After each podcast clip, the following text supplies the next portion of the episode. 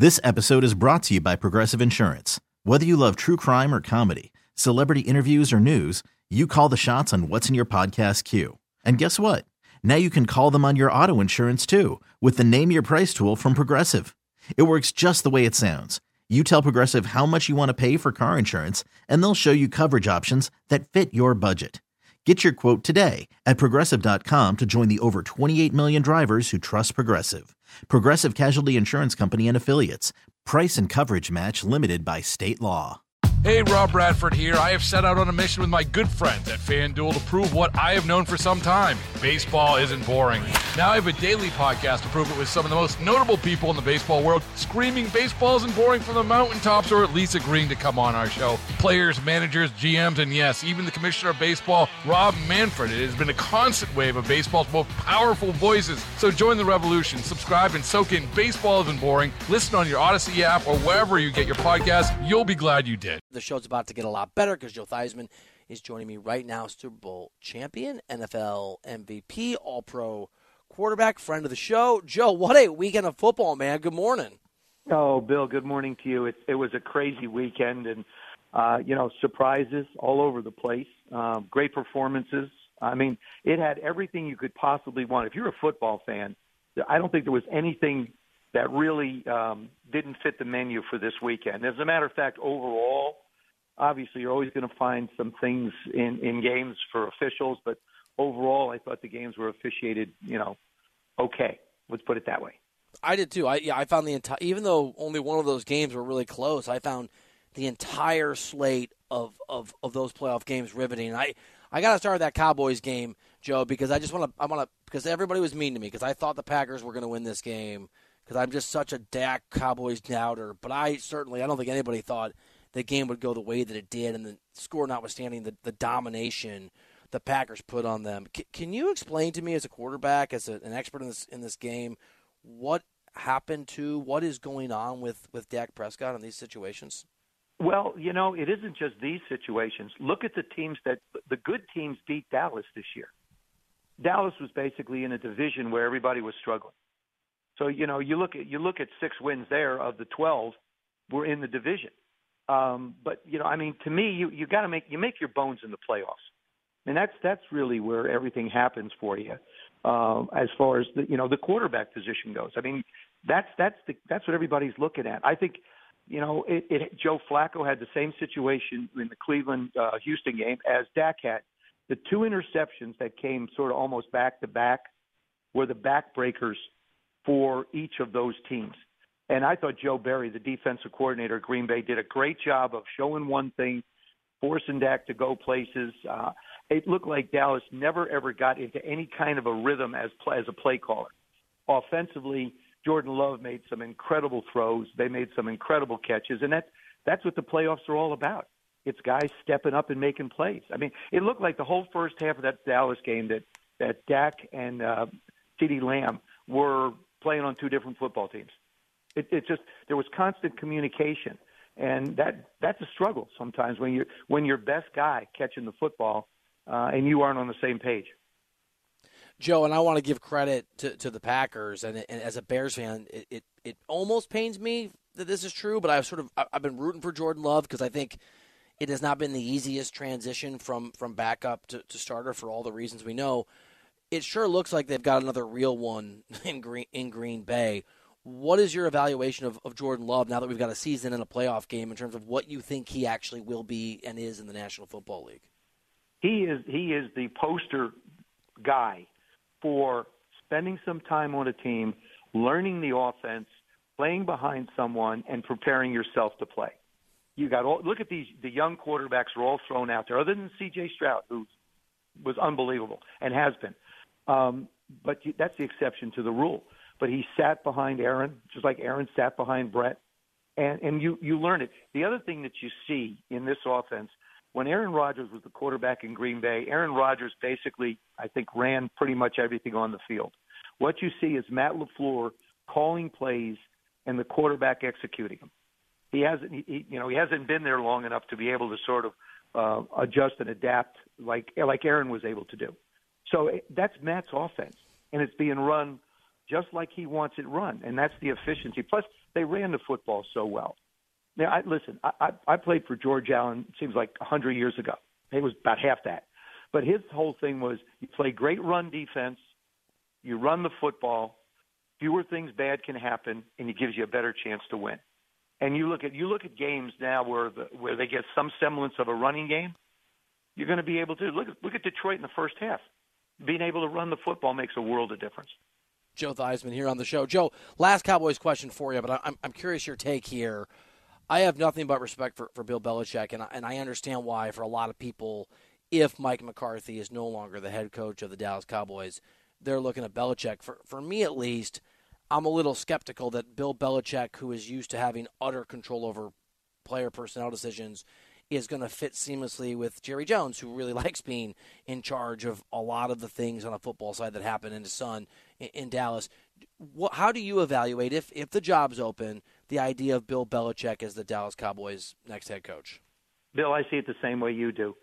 Um, you've got, you know, Bill would want to control the operation, Bill Belichick, and he should. He's earned that right. He's that great a football coach. I mean, just you know, you can argue he's the greatest that ever ever coached. Um, on the other side of it, you you know Jerry's not going to give up control. Jerry's the general manager. So all of a sudden, does Bill now become the general manager and coach? I just I can't see that happening. I just it somehow or other that just doesn't fit into my uh, my vision. Yeah, I'm 100% with you. Joe Theismann on the show. Joe, I lived in Kansas City for seven years. Both of my kids were born there. I went to a lot of Chiefs games as a reporter, and I thought I'd experienced cold. But watching it just from a distance, from the comfort of my very warm Los Angeles, California home, I was shivering thinking of the people at Arrowhead. What is the coldest game that mattered that you ever played in? Did you ever approach anything like what we saw yesterday? Well, first of all, Bill, did you feel guilty at all sitting in a warm room watching these guys freeze? I will tell you this: I sent photos of palm trees to friends of mine because I'm a bad guy. I believe that. No, actually, the cold, actually, coldest game we ever played in was in Buffalo. I believe it was like 83, I think, 84, something like that. It was it was minus five. Buffalo, and it was the last game of the season, and it was miserable. I mean, it almost doesn't do you any good to go sit in front of heaters because as soon as you get up, you're frozen again. You sort of have to let your body adapt to the cold uh, what I was so impressed with, and this has been a, Achilles heel for the Kansas City Chiefs all year, was dropped passes. You know, Kelce put a few on the ground, but that's hey, that's you, you catching up up. You're going to put some down. But I thought Rice did a fantastic job, and and they, this this is the time of year where guys have to step up, particularly in this game and age where we are today. Guys that are catching the football, they've got to make tough catches. They've got to make great. We saw that in the Detroit game last night just great catches. Um, and, and to me, I really feel like, you know, the cold weather. This Miami did this to themselves. If they had beaten Buffalo, that game would have been in Miami. It's a whole different story. Um, and there was just, I think, you know, speed gets trumped by cold and and and the field, and that's exactly what happened. Miami's got all the speed in the world. Kansas City's used to doing this. They're used to playing there. Um, but I, I really, I, like I say, it, I I admire. The, how about how about the kicker, the holder, the snapper? Nobody talks about the significance. Those are the guys. They don't handle the ball all the time. Now all of a sudden you jog out on you jog out on the football field, and it's freezing cold. You got the wind blowing, and you've got to catch it, get it on the ground, make sure the kicker doesn't. You know, he has the opportunity to kick without slipping. You know, I don't. I don't think the special teams guys, the kickers, got enough credit for what they did in that game either.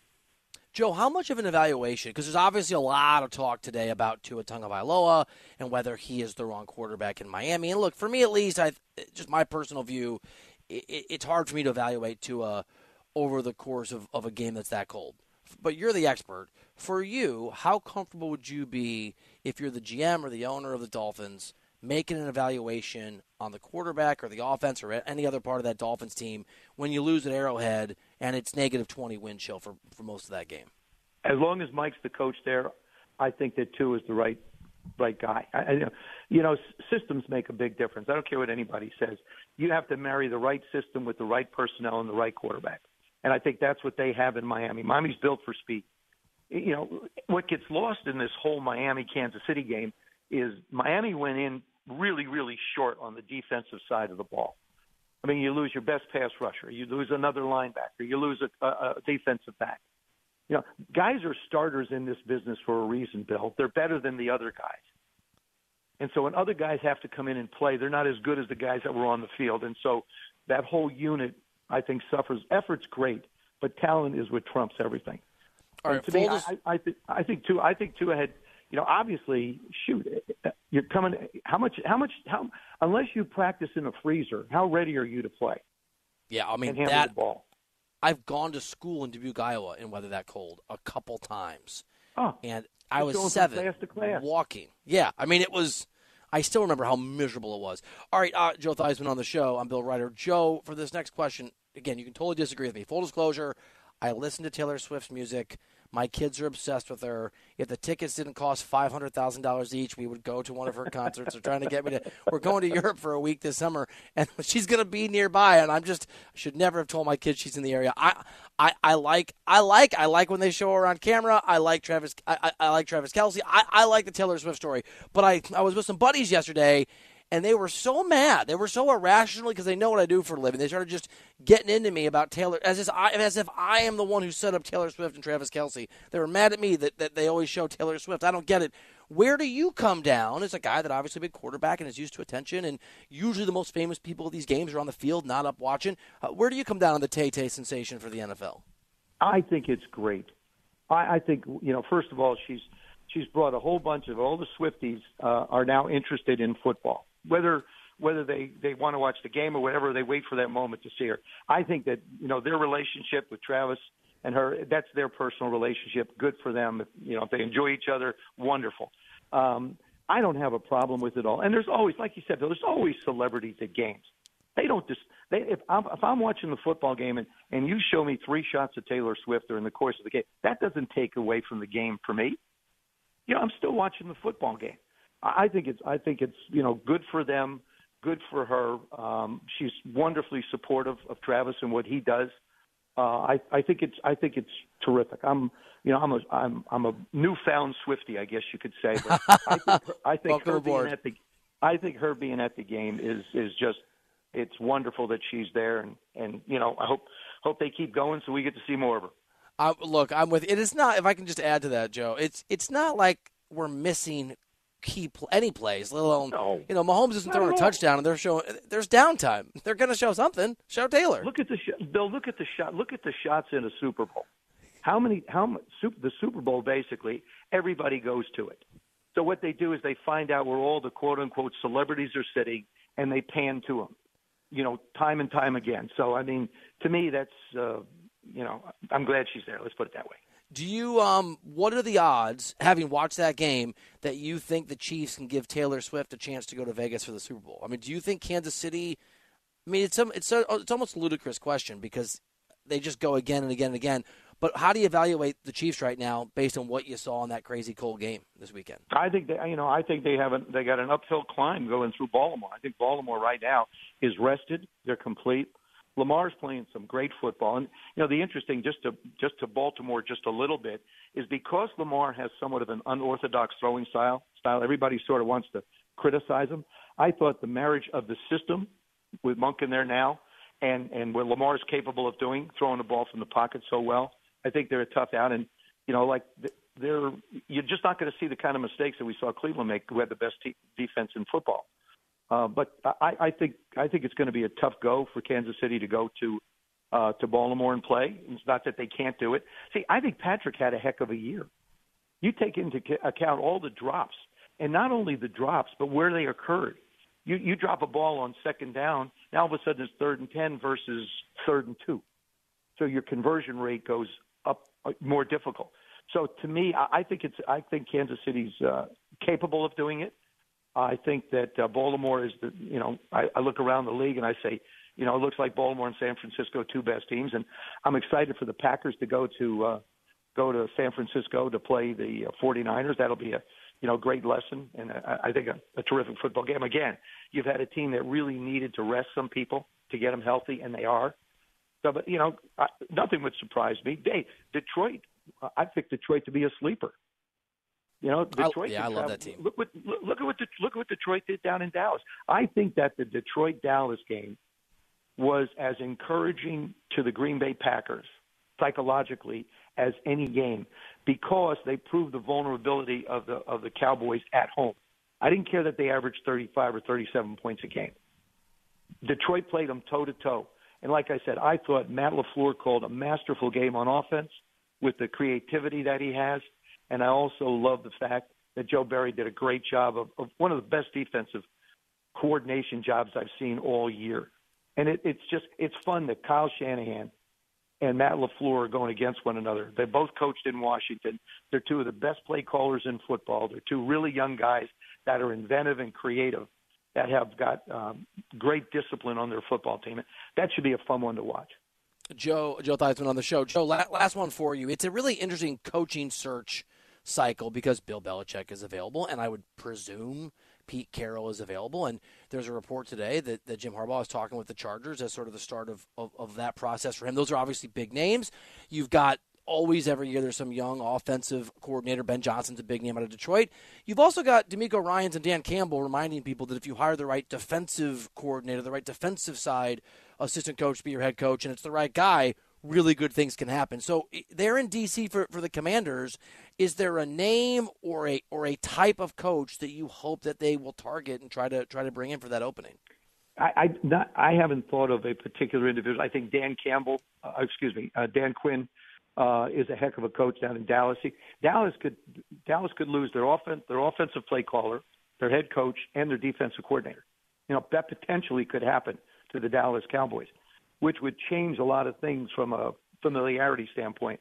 Um, Aaron Glenn is another one. I think he's done a terrific job. Um, I, I think you know Josh Harris and his group have really, really done a terrific job in their search. They found their GM. Okay, so you've got your GM. Now you move and go get the coach. This is and this is the order in which I thought it would go. Find a GM, let the GM, you know, work with the coach, whoever it is. Then you start putting together your your scouting group, and then you start bringing in your players. Washington has needs in so many different areas as far as players go. Whether it's an offensive coach or a defensive coach, um, I'm sure they're going to hire, hire the opposite that they feel is just as good to do their job.